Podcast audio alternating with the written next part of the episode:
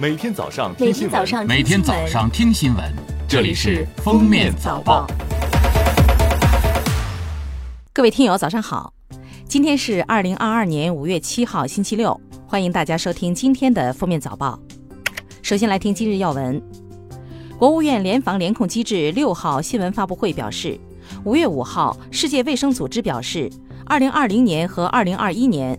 全球与新冠肺炎大流行直接或间接相关的全部死亡人数约为一千四百九十万。目前，全球疫情仍处高位，病毒不断变异。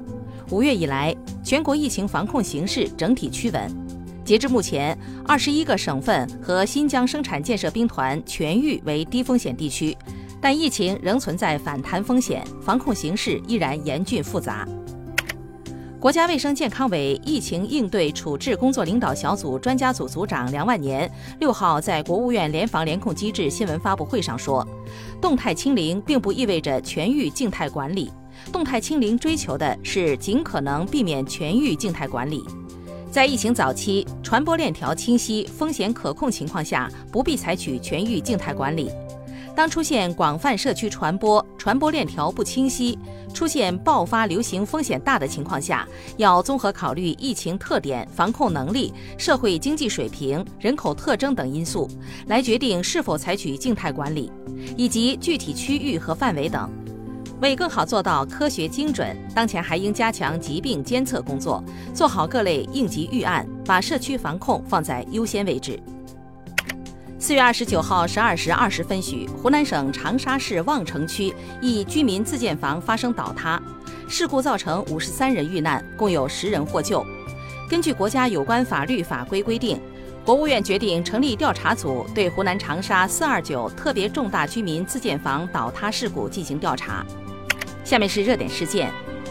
国际大体联于北京时间五月六号宣布，经与成都大运会组委会、中国大体协共同商议，原定于今年六月在四川成都举行的第三十一届世界大学生夏季运动会将延期至二零二三年举办。当地时间六号上午，总部位于科威特的亚奥理事会发布通告，原定于二零二二年九月十号到二十五号在中国杭州举办的第十九届亚洲运动会将延期举行，具体日期择期宣布。通告还表示，亚奥理事会与相关方研究了原定于二零二二年十二月在中国汕头举行的第三届亚洲青年运动会的情况。由于亚青会已经延期一次，讨论决定取消汕头亚青会。下一届亚青会将于二零二五年在乌兹别克斯坦的塔什干举行。记者从六号举行的上海市新冠肺炎疫情防控新闻发布会上获悉，五月一号以来，上海市医疗机构在不放松疫情防控的前提下，逐步恢复日常医疗服务，门诊、住院以及互联网医院应开尽开，线下和线上的非急诊医疗服务全面开放，急诊服务不间断。在急诊室、抢救室、手术室、病房都设立了缓冲区域，使患者在不等待核酸检测结果的情况下能够得到救治。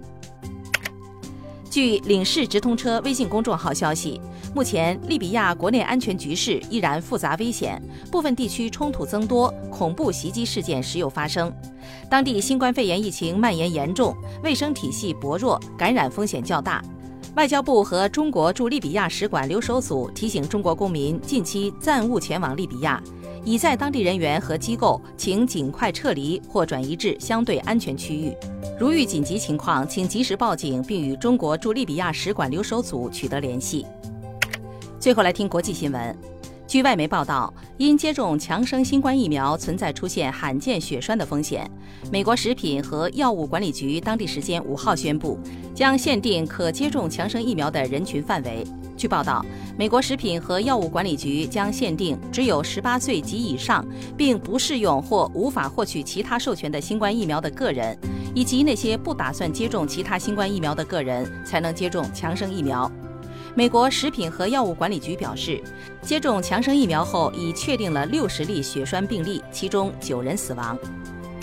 当地时间五号，阿根廷卫生部发布通告称，五月以来，该国境内已发现八例不明原因儿童肝炎病例，八名患者分属不同地区，且不存在任何关联性。印尼卫生部发言人西蒂五号在雅加达通报，该国三名死于不明病因肝炎病例分别为十一岁、八岁和两岁儿童，其中十一岁患者接种了两剂新冠疫苗，八岁患者接种了一剂新冠疫苗，两岁患者未接种新冠疫苗和甲型肝炎疫苗。西蒂介绍说，根据医院检查，该三名患者新冠病毒检测结果均为阴性，三人均无先天性肝炎家族史。感谢收听今天的封面早报，明天再见。本节目由喜马拉雅和封面新闻联合播出。